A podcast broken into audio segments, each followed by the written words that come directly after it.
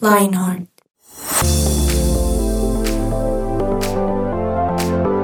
Hola, hola a todos, ¿cómo están? Esperamos que se encuentren muy bien en lo que sea que estén haciendo en este preciso momento. Muy buenos días, buenas tardes, buenas noches. A la hora que nos estén escuchando, bienvenidos a un episodio más de Lionheart 180 grados, como siempre con temas que sabemos que a ustedes les encanta, les sirve, se ríen con nosotros, lloran, pelean, mejor dicho. Estamos aquí para acompañar un ratico de su día, así que bienvenidos. Mi nombre es Juanita González, como siempre un privilegio estar aquí y un privilegio además compartir mesa con personas increíbles que de hecho hace mucho tiempo no hablaba, no conversaba, no me tomaba un vasito de agua, porque no hay más en este momento, pero un vasito de agua con Víctor Sánchez. Vic, ¿cómo vas? Juanita González, es cierto, a medida que tú lo decías yo decía, ay sí, hace mucho no comparto mesa con Juan, y épocas aquellas de los inicios de Lionheart. Épocas de antaño. Épocas de antaño, un saludo aquí a Diego Romero, a Juli Sierra, uf, a David Bermúdez. A uy, Dios mío, bien. Un flashback. Si ustedes dicen de qué están hablando, váyanse a esos primeros episodios. Episodio 1 de Lionheart. Y ahí se van a dar cuenta. Deberíamos hacer alguna vez como reaccionando al capítulo 1. Uy, sería buenísimo. Sería bueno. Ahora, yo ya he hecho eso. ¿Sí? Y es horrible. Yo me escucho y digo, qué oso, cómo nos dieron la oportunidad de estar en radio. Es verdad, Dios es muy bueno. Dios es bueno, de verdad. Sí, sí, porque de uno no estaría aquí. Pero eso es lo bueno, cuando uno arranca una tareita, va mejorando poco a poco. Es cierto, es cierto, es cierto. Y también por eso tenemos a nuevas voces. Esta voz que van a escuchar a continuación ya lleva un montón de tiempo. Sí, ya va siendo de antaño también. Va siendo de antaño, pero como siempre y como lo dices, pues uno va creciendo, aprendiendo, conociendo a nuevas personas. Y por eso siempre nos encanta tener también aquí en el programa a don Eduardo Bonilla. Ed, ¿qué más? Hola, hola, ¿cómo están? Hola, hola, muy bien, ¿y tú? Bien, bien. Hola, hola. Súper, súper, no mentiras.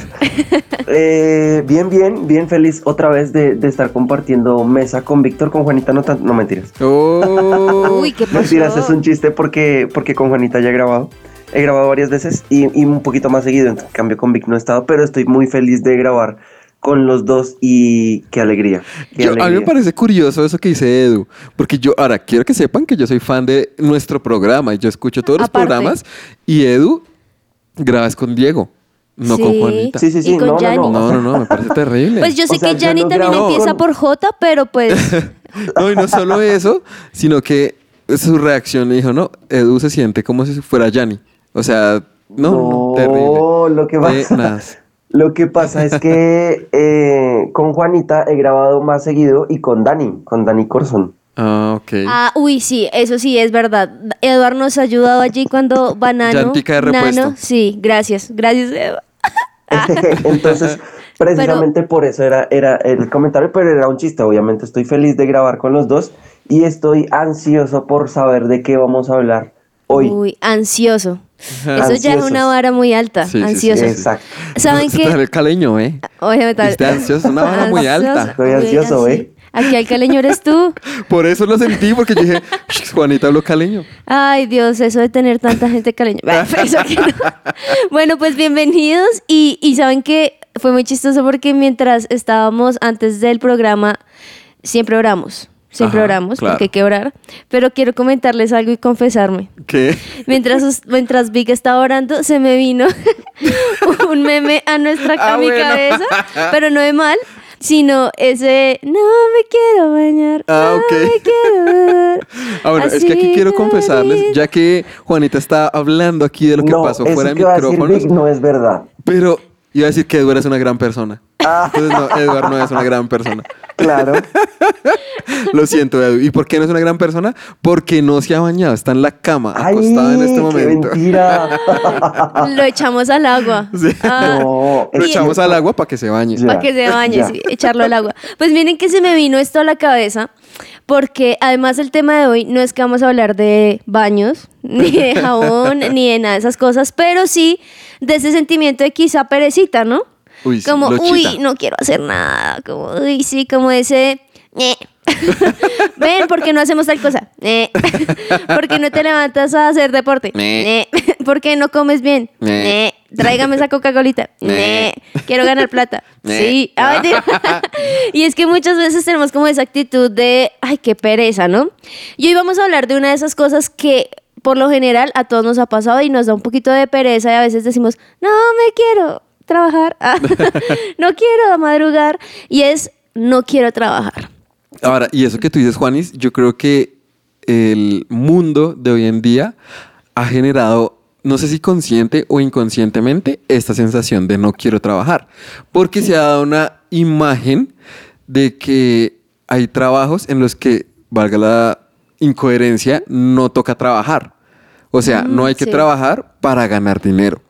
Y pues eso no sé qué tan cierto sea, porque muchos es como, ay, gane dinero fácil desde la comodidad de su casa, dedíquele solo 15 minutos y ganará una millonada. Entonces, hoy en día eso ocurre mucho y no sé qué tan cierto sea. Es cierto, y creo que después de la pandemia quedó como mucho ese sabor de puedo hacerlo desde la casa, puedo hacer cualquier cosa, no es necesario cumplir un horario, no es necesario... ir a algún lugar, mejor, ¿por qué no? En medio de unas vacaciones, quizá entonces seguir trabajando, entonces vivo la vida y feliz. O sea, qué chévere las personas que lo pueden hacer. Hoy no vamos a hablar de que eso está mal. Las personas que viven así, no. Pero sí, también estamos viendo, como tú lo dices, Vic, ese sentimiento de los adolescentes, sobre todo, decir, ay, no, yo quiero un trabajito donde necesite mi computador y ya.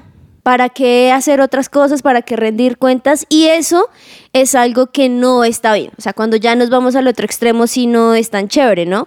Porque ahí es como la incoherencia. Quieres quizá tener cosas, pero no quieres ganártelas como con ese sacrificio.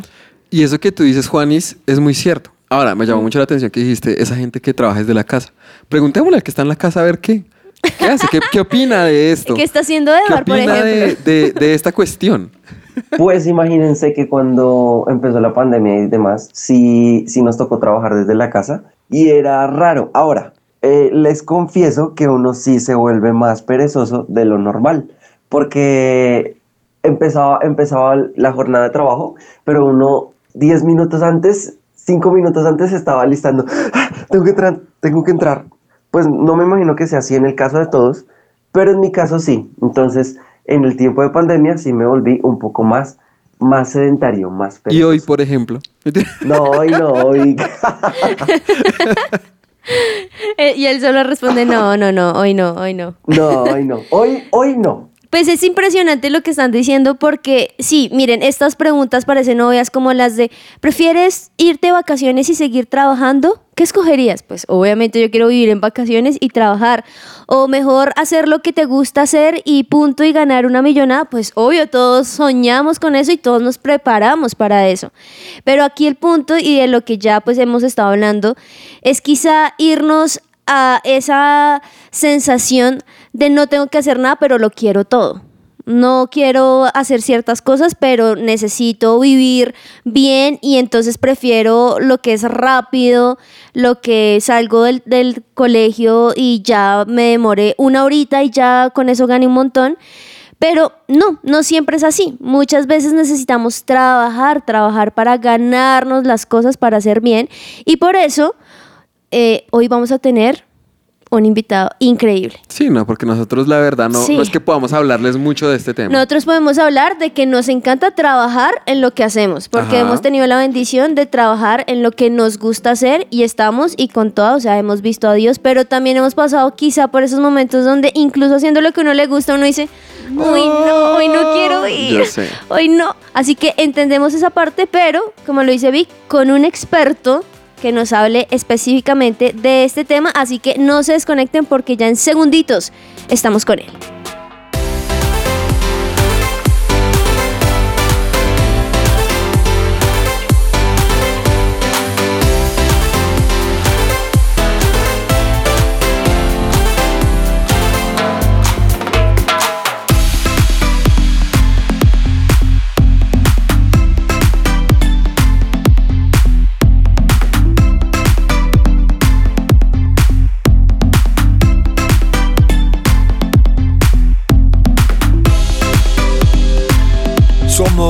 Su Presencia Radio. Queridos amigos de Lionheart, como ustedes saben, tenemos lo mejor de lo mejor para ustedes en esto que se llama No Quiero Trabajar.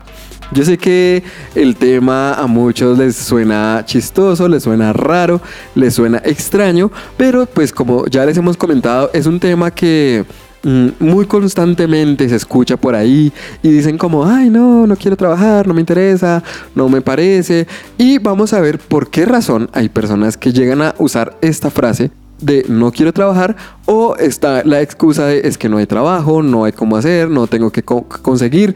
De pronto ahorita en la época de vacaciones ustedes han estado buscando trabajo y dicen no hay. No sé, vamos a ver qué tan cierto es eso. Por eso, pues me encantaría decirles que yo soy el experto para hablar de esto, pero no, les mentiría si les digo eso. Por eso el día de hoy tenemos a alguien muy especial que nos va a estar compartiendo mucho acerca de este tema y de un poco acerca del empleo. Es un psicólogo organizacional con más de 8 años de experiencia profesional trabajando en atracción de talento en Latinoamérica, Estados Unidos y Europa. Con ustedes, queridos amigos, tenemos a Juan Diego Hernández. Juan Diego, ¿cómo has estado? Bienvenido. Víctor, es un gusto estar aquí. De verdad, felicitaciones por el nombre del programa porque me parece súper atractivo para lo que estamos hablando. Bueno, ¿alguna vez en su vida pensó eso? ¿No quiero trabajar? Como, ay, no, qué pereza. Sí, completamente. Yo siento que era un rebelde del trabajo, y cuando tenía 18 años y me enfrento a la necesidad de, bueno, se necesita dinero para vivir, ¿cómo cambio mi tiempo por dinero? Lo que menos quería era llegar a la definición de trabajo, ¿no? Entre comillas. Claro. Sí. ¿Y el tema de trabajo, en qué momento lo vio algo atractivo, como algo ya necesario, o fue realmente por la necesidad que ya vio que el trabajo era algo que tocaba hacer? Claro, yo creo que pasé por dos etapas. La primera tuvo que ver con la típica romantización que uno tiene de voy a vivir de mis pasiones y necesito encontrar el trabajo soñado para sentirme cómodo en mi vida. Y luego un poquito lo que yo llamaría una madurez, esperaría, sobre ver el trabajo como uno más de mis lugares donde debo estar cómodo, ¿no? Otro aspecto de mi vida, y que eso me ayuda a complementar. Entonces sí creo que ha habido un cambio en esa transición. Excelente, Juan Diego. Bueno, antes de ya entrar un poquitico en materia y saber a profundidad pues más de lo que nos gustaría saber, cuéntenos un poquitico a qué se dedica, qué es realmente esto de atraer talento, cuáles son sus funciones, los objetivos, a qué se dedica exactamente. Bueno, actualmente yo soy parte del equipo fundador de un portal de empleo, se llama portal.aleya.app. Ahí las compañías pueden publicar lo que necesitan y nosotros les ayudamos a conseguir pues el mejor talento para esos cargos, ¿no? Además de eso, tengo un cargo dentro de Databail, que es una compañía de administración de bases de datos, y yo dirijo la estrategia de atracción de talentos, a conseguir la mayor cantidad de profesionales calificados para las vacantes que necesita la compañía para crecer, ¿no? ¿Y cómo de pronto usted en lo que hace ha visto el tema de no quiero trabajar? De pronto se ha encontrado con personas que pues tienen la oferta laboral y ya cuando conocen los términos no quieren, o como que, ¿cuál es como la constante de por qué a veces de pronto la gente no quiere trabajar? Sí, yo me he encontrado con muchas personas que ven el trabajo como ese lugar que tiene que ser perfecto, que tiene que cumplir una lista completa de todo lo que yo quisiera tener, y eso es poco realista. Es decir, sí podría pasar, o incluso si ustedes hablan con personas, muchas veces ustedes van a decir, esa persona sí tiene el trabajo que yo quisiera tener. Sin embargo, cuando le preguntas a esa persona un año después de estar trabajando en el sitio, seguramente ha encontrado cosas que no son tan perfectas como parecían en papel. Entonces yo sí encuentro que pesa mucho la forma en cómo uno concibe la percepción de lo que es el trabajo a la hora de elegir un lugar, porque a veces tienes lugares donde podrías tener un salario competitivo, un salario que está bien, y además de eso tener posibilidad de manejar tus horarios, dedicarle tiempo a tu familia, a tu pareja, a amigos, a tus hobbies, y yo creo que eso es bastante bueno. Ya conseguir eso es una ganancia dentro del promedio de la vida de otras personas, ¿no?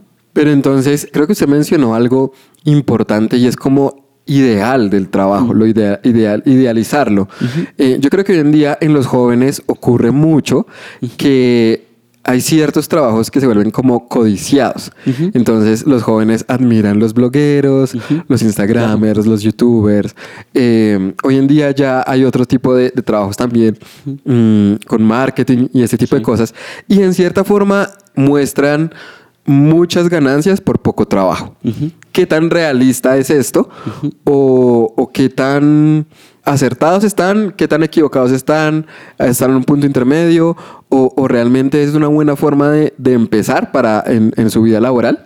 Claro. Hay un libro que se llama Outliers, que es como las personas que destacan dentro de cualquier industria, ¿sí? ¿Qué pasa con los outliers, las personas que destacan? Son las que nos venden la idea de que todo el mundo puede conseguir exactamente lo mismo. Ejemplo, tú te ves una entrevista de Cristiano Ronaldo y dices, pues si yo me esfuerzo, yo también puedo ser Cristiano Ronaldo.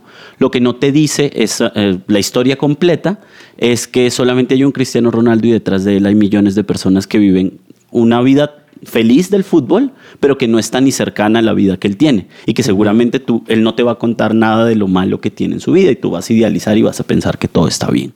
Entonces lo mismo está pasando hoy en estas carreras de quiero ser youtuber, quiero ser influencer, quiero ser emprendedor y lo sé porque, por ejemplo, yo pues soy emprendedor, yo tengo una empresa y yo creo que también por mucho tiempo idealicé el hecho de, bueno, tener una empresa debe ser lo más chévere del mundo porque tú tienes tus horarios, tienes personas que te ayudan en todo lo que necesitas, te puedes poner un salario competitivo y realmente no es tan así. Cuando uno va a ver digamos que los detalles objetivos de lo que haces, pues al final igual tienes que cumplir con lo que le prometes a tus clientes. Tus empleados requieren atención, no es simplemente que trabajen y ya, vas a tener que estar en los momentos más difíciles de la compañía, así como en los momentos más buenos. Entonces, yo sí creo que hay que hablar un poquito más de la realidad, de cómo las cosas no podemos idealizarlas, para que nos sintamos más cómodos tomando diferentes decisiones. Hay una teoría que dice que realmente el trabajo soñado es un trabajo aburrido.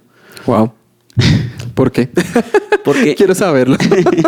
El trabajo aburrido te permite soltar el trabajo cuando ya sales, cuando después de las 6 de la tarde. Okay, entonces, okay. ¿Qué pasa? Un trabajo apasionado es un trabajo que no te deja dormir.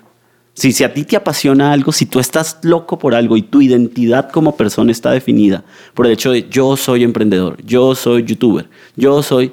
Toda tu vida estás, cada segundo que estás enfocado en eso. Tú no descansas, tu mente no descansa. Entonces todas tus otras cosas en la vida, como tu pareja, tu familia, tus amigos, tus hobbies, se ven completamente afectados por ese tema. O sea, no tienes paz. Y la paz mental yo creo que es una de las cosas más, como psicólogo, creo que es de lo más valioso que uno puede tener. Wow, increíble. Nunca lo había visto de esa manera. Ahora, yo creo que también tiene que ver un poco como con el propósito, como con las cosas en las cuales es buena esa persona, sus talentos, sus virtudes y aquello en lo que se siente identificado, porque no necesariamente el trabajo que alguien tiene es el trabajo donde va a estar toda la vida, o lo que, como usted dice, va a estar feliz y, no sé, anhelando ir a trabajar. Claro. Por hacer eso, porque pues a veces la necesidad gana sobre esa pasión o ese deseo de hacer algo.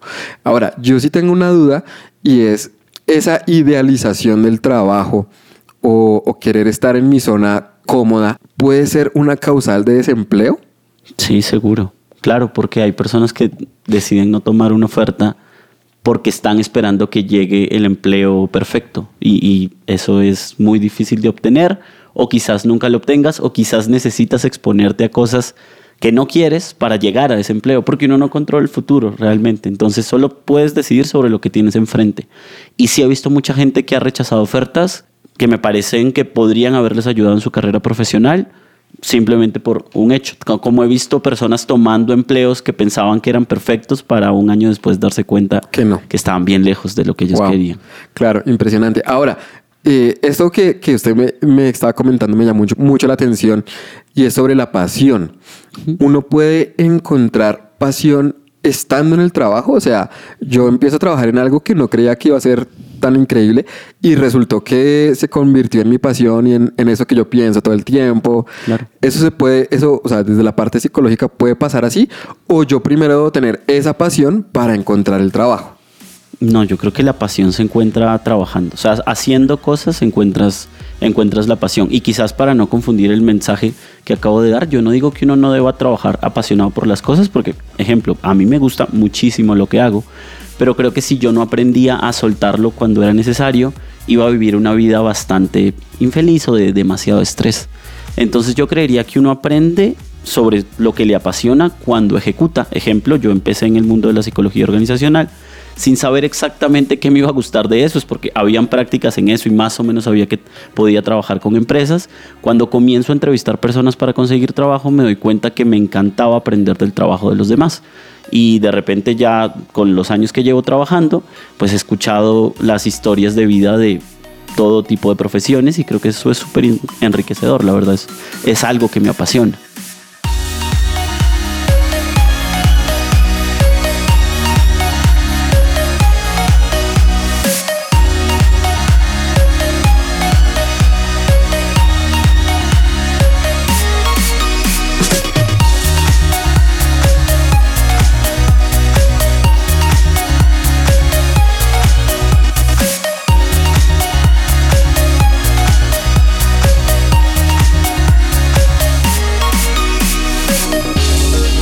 Su Presencia Radio te acompaña. Bueno, y cómo, o sea, como tips prácticos, algunas cositas, ¿cómo puedo encontrar yo motivación en el trabajo? Porque nosotros, pues como le hemos comentado, hablamos mucho al público adolescente, joven, y pasa que muchos no tienen ni idea de qué quieren, de para dónde van, de cómo, dónde buscar trabajo, empezando por ahí, porque no tienen claro cuáles son sus talentos o sus habilidades. ¿Cómo una persona puede encontrar esas habilidades para saber qué trabajo buscar? Yo creo que hay que acercarse a personas con algo de experiencia, que tengan otros estilos de vida o que hayan tomado diferentes caminos de vida y preguntarles a ellos cómo es su día a día. O sea, normalmente, ¿qué es lo que haces en tu trabajo? ¿Y por cuánto tiempo lo tienes que hacer? ¿Y qué metas tienes? ¿O cómo es la compensación? A veces nos da pena preguntar esas cosas, pero la verdad es que es súper útil acercarse a otros, aprender de su historia de vida, ¿no? Eso por un lado. Lo primero yo creo que sería eso. Lo otro es que sí hay que tomar riesgos en algún momento, y sobre todo cuando uno está en la primera etapa laboral de su vida, creo que es el mejor momento para probar la mayor cantidad de cosas que se pueda, para tratar de encontrar realmente yo dónde me siento cómodo. Este tema me gusta, pensando también en los jóvenes. Sí. Y es que usted dijo tomar riesgos. ¿A qué se refiere exactamente con tomar riesgos?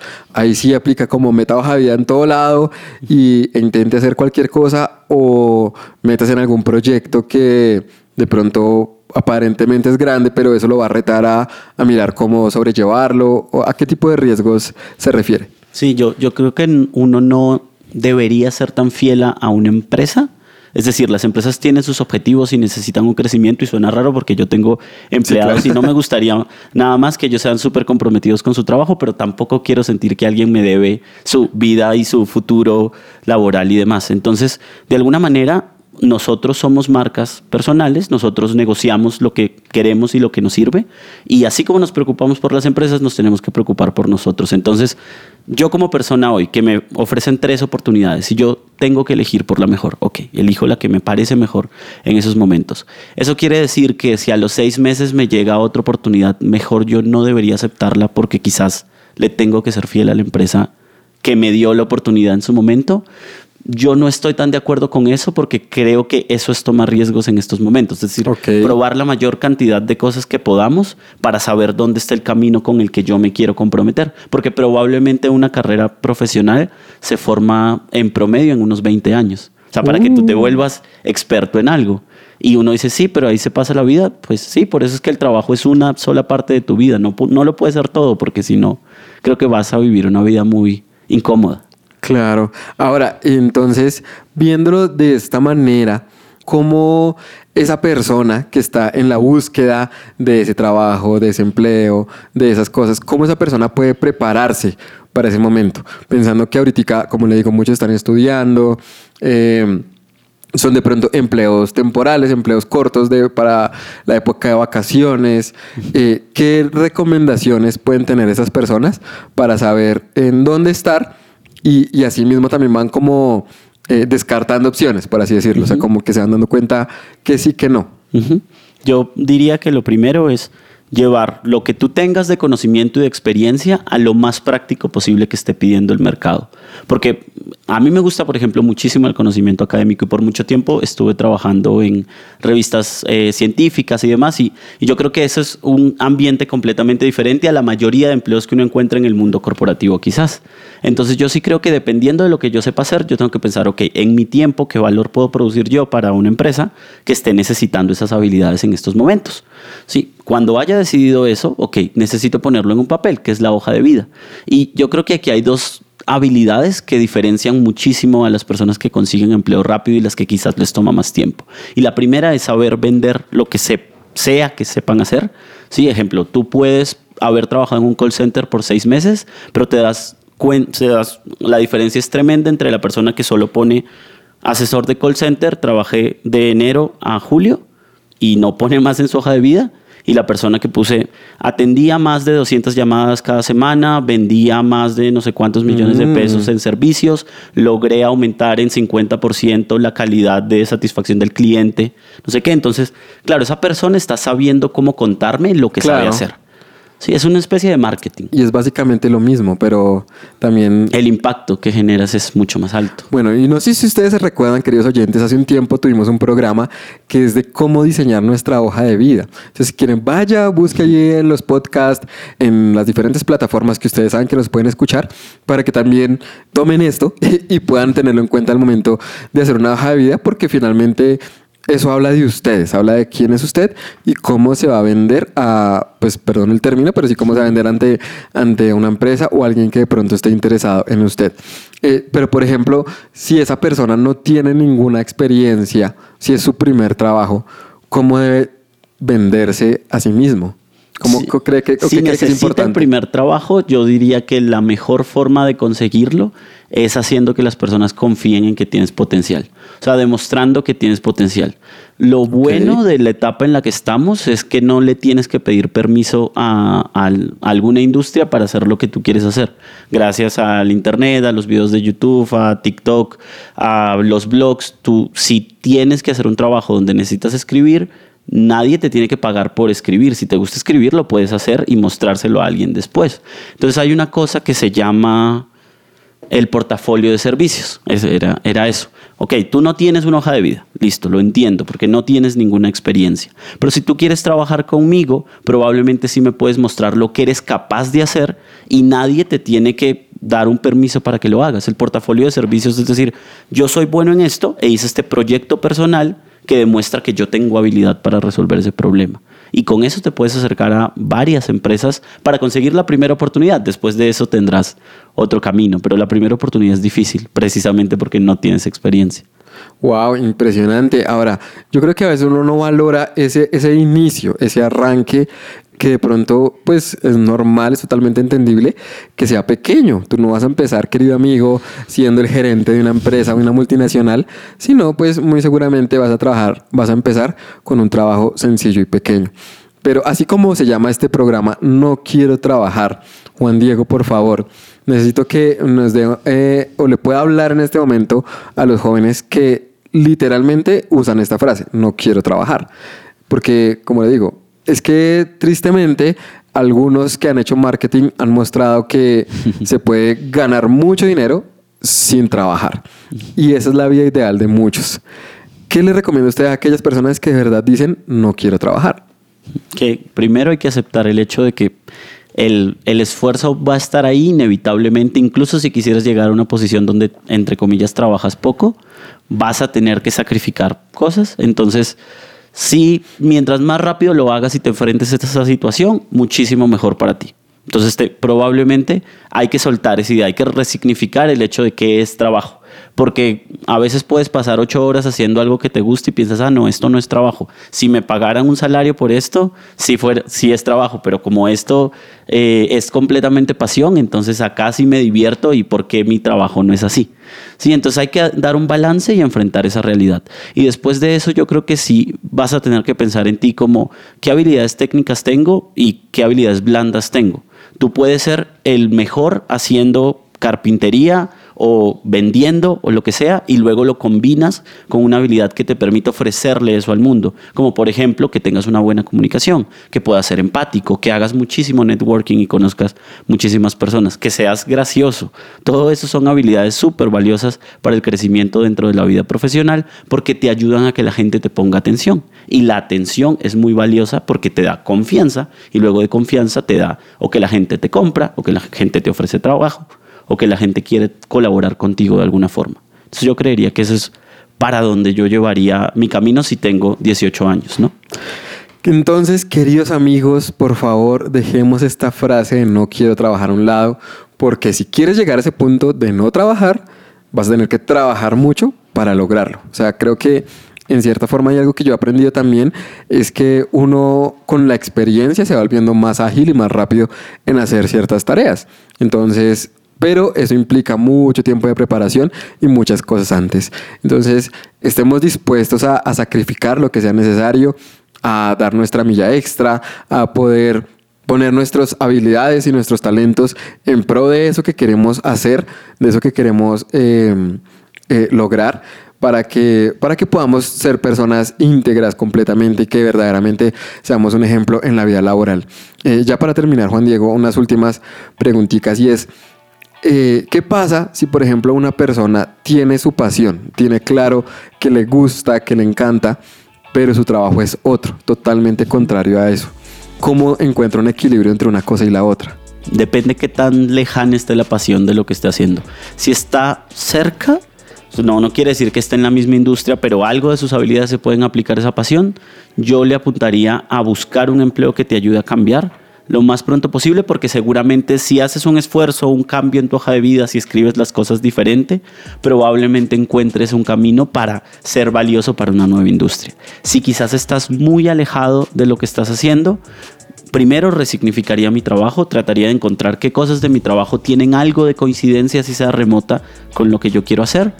Me armo un portafolio de servicios y comienzo a buscar la oportunidad que alguien me dé dentro de la industria. Igual vuelvo a mencionar que tampoco es que necesariamente te tengan que pagar por lo que más te apasiona, es decir, para eso existen los hobbies, y uh-huh. Eso es lo que te decía, esa es la ventaja de un trabajo aburrido, que a las 6 terminas y luego si de verdad te apasiona algo y no lo haces por dinero, simplemente disfrútalo, el dinero vendrá del trabajo lado.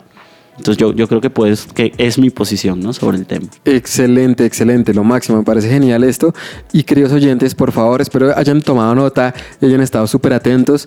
Señora Hernández, una última recomendación o algo extra que de pronto quiera decirle a alguna persona que de pronto esté escuchando esto en este momento, o pues referente a su trabajo o a lo que hemos estado hablando. Claro que sí, si quieren enterarse más de lo que estamos haciendo, pueden seguirme en Instagram como Juan Diego HNDZ, o revisar nuestro portal de empleo, portal.aleya.app. Yo diría que lo que más se pueden concentrar en estos momentos es en ganar experiencia lo más rápido posible para decidir el camino que quieran tomar en su industria, ¿no? Excelente, así que amigos, yo creo que la juventud es el mejor momento para aprender de todo, para ganar experiencia, como dice Juan Diego, para volverse los mejores en ciertas tareas, en ciertas labores, y que no veamos el trabajo, como decía aquel artista, que el trabajo no es un castigo, sino que verdaderamente el trabajo es algo bueno y es algo que finalmente nos puede acercar a nuestra pasión o algo que verdaderamente nos encante a nosotros. Así que Juan Diego, muchas gracias por habernos acompañado aquí en este programa. De verdad, nos alegró mucho haberlo tenido y pues esperamos que esto haya servido a todos los oyentes. Muchas gracias.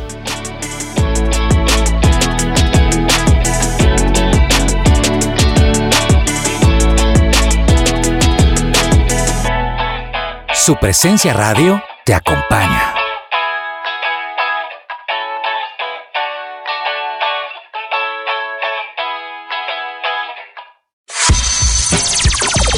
Lo que Dios tiene para ti.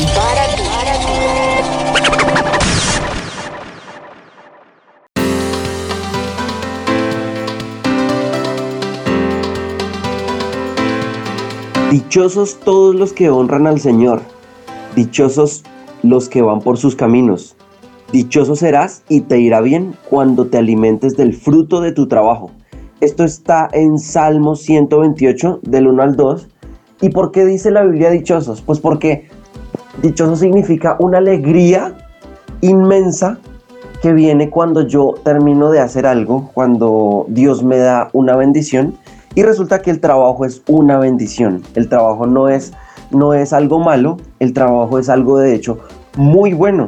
Y si tú te ocupas de hacer lo que Dios te llamó a hacer y encima te pagan por eso, pues dichoso eres. Entonces tratemos de buscar lo mejor que podemos hacer en nuestro trabajo y buscar no solamente dar lo mejor, sino creer que nuestro trabajo está sirviendo para los demás. Yo creo que ahí encontramos el verdadero propósito del trabajo, es servir a los demás y que nuestro trabajo le sirva a la sociedad. También la Biblia dice, el que antes robaba, que no vuelva a robar. Al contrario, que trabaje y use sus manos para el bien, a fin de que pueda compartir algo con quien tenga alguna necesidad. Y esto está en Efesios 4:28. ¿Será que yo quiero preguntarles algo, adolescentes o personas que nos están oyendo, y es, ¿será que estamos robando? Pero ustedes dirán, no, pero no, yo no estoy robando en este momento, yo no estoy haciendo nada malo, yo no estoy quitándole nada a nadie. Pero resulta, pasa y acontece que cuando nosotros estamos dedicando nuestras manos o nuestra mente, nuestro corazón a hacer cosas que Dios no nos llamó a hacer, o hacerlo de pronto de mala gana, nos estamos robando a nosotros mismos porque no estamos cumpliendo el plan y el llamado de Dios. Entonces, si antes te estabas robando como trabajando de mala gana, quejándote de todo, pues ya deja de robarte y empieza a hacer lo bueno y empieza a disfrutar lo que estás haciendo. Ahora, si tú no disfrutas lo que estás haciendo, pues ora para que Dios te dé un trabajo el cual tú lo disfrutes. Y si dices, ay no, pero es que yo todavía no tengo trabajo, yo estoy estudiando apenas, estoy iniciando mi vida. Bueno, listo, pues desde ya tienes que orar por el trabajo de tus sueños e imaginarte y visualizarte a trabajar en lo que Dios te ha llamado a hacer. Porque si haces lo que Dios te ha llamado a hacer, vas a ser, como leíamos al principio, dichoso, vas a ser feliz. Ahora, y como decía nuestro invitado Juan Diego, yo creo que eso es clave, o sea, que haya una pasión en el corazón. Sí. No necesariamente esa pasión tiene que ser el trabajo.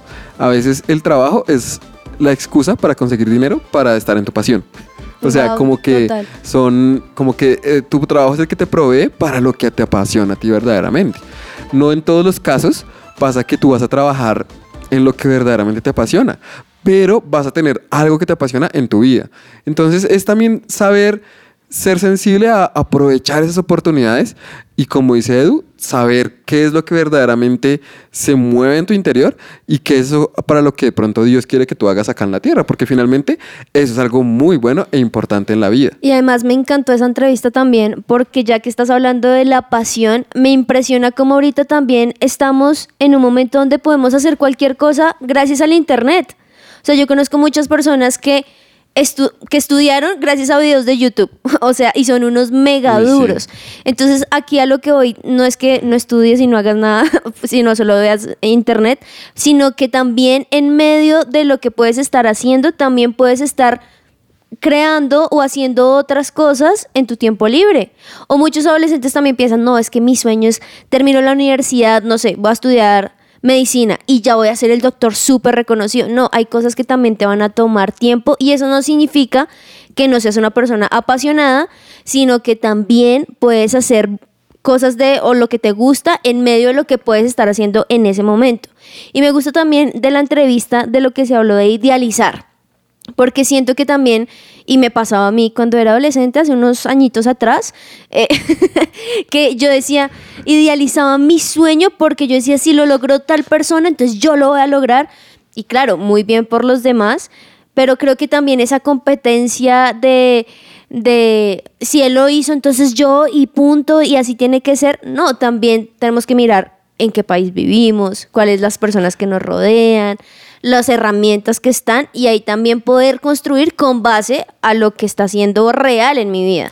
Es que frente a eso que tú dices de idealizar, yo creo que a veces uno no es consciente de esas cosas. Por ejemplo, yo no recuerdo si esto lo dijimos en la entrevista o si fue fuera de micrófono, pero él hablaba, por ejemplo, de Cristiano Ronaldo. Todo el mundo ve a Cristiano y dice como, uy, este man es un duro, es un crack, es el mejor. Y de pronto, sí, listo, el man es lo máximo, es genial. Pero ¿cuántos Cristiano Ronaldo hay en el mundo? Uno.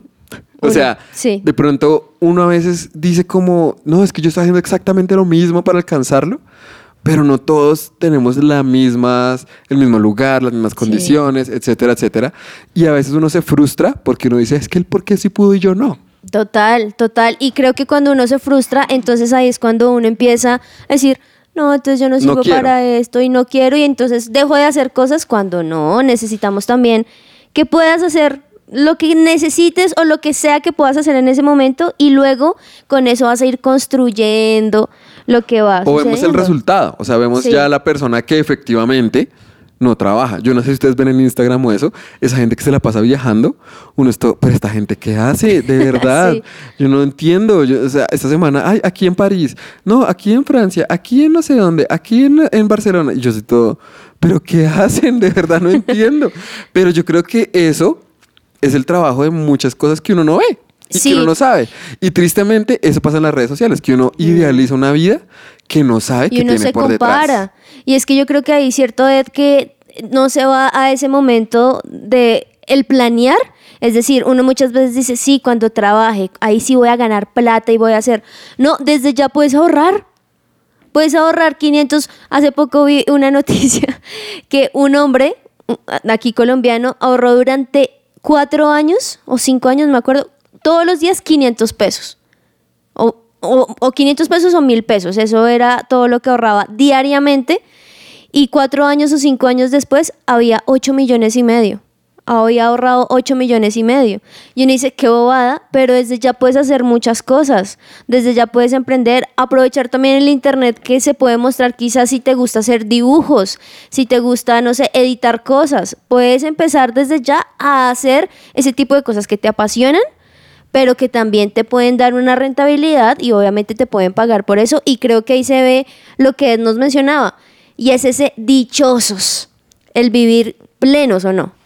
Es que yo creo que parte de lo que ustedes están diciendo nos frena. Por ejemplo, la comparación nos frena. Sí. Si yo voy a empezar a compararme, como dice Vic, con Cristiano Ronaldo, hermano, pues primero juegue fútbol, juegue bien, destáquese y empiece a crecer. Pero si usted mira la foto final de otra persona, siempre va a vivir frustrado. Porque la otra persona tuvo un camino diferente y como nos decían, solamente hay uno. Un Cristiano Ronaldo en la vida, pero usted es un cristiano, no mentiras. Sin el Ronaldo. Usted es un cristiano. Por ejemplo, Vic es un cristiano Víctor, no mentiras. Qué chiste tan de abuelito. Sí, yo Cristiano sé. Sánchez. Son así. Pero resulta que si uno se compara, pues se va a frenar. Y lo que dice Juanita es súper importante. Si nosotros no nos ponemos la meta de hacer algo en el día a día, jamás vamos a tener ese sueño grande que tenemos. Porque lo que tenemos es que hacer, enfocarnos. Nosotros, ¿qué tenemos que hacer como jóvenes? Pues no estoy trabajando, no estoy ganando dinero en este momento, pero tengo dones, tengo talentos. O prepararse para eso. No estoy todavía trabajando, pero estudie.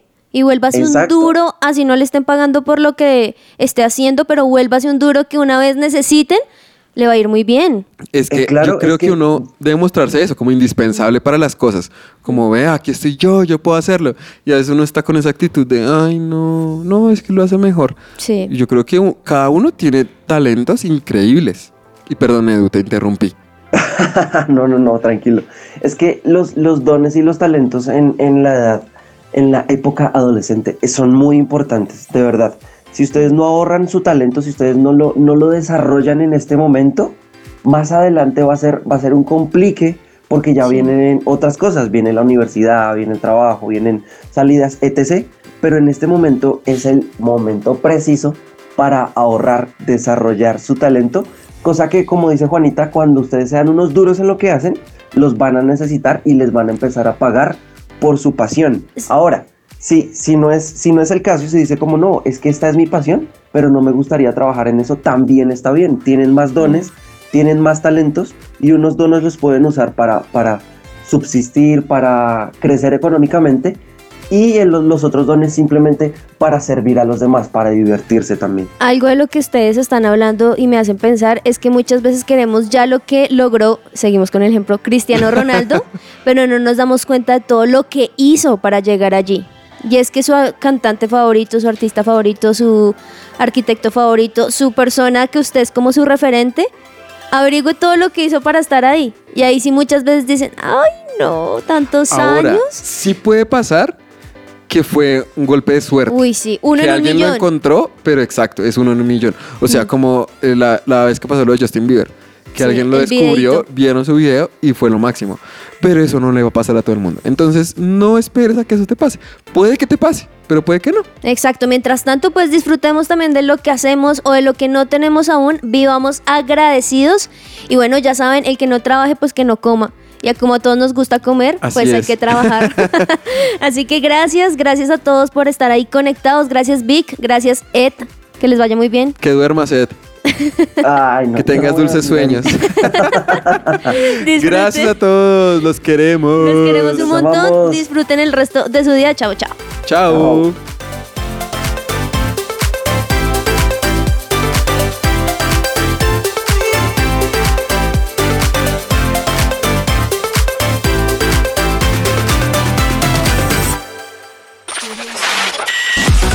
Lionheart te sigue recargando y durante este 2022 seguiremos dando giros de 180 grados. Junto con más voces, más secciones, invitados especiales y mucho de qué hablar. Seguiremos acompañando tu día y disfrutando de tu compañía. Lionheart, solo aquí por Su Presencia Radio. Lionheart. Escucha nuestros podcasts en tu plataforma digital favorita.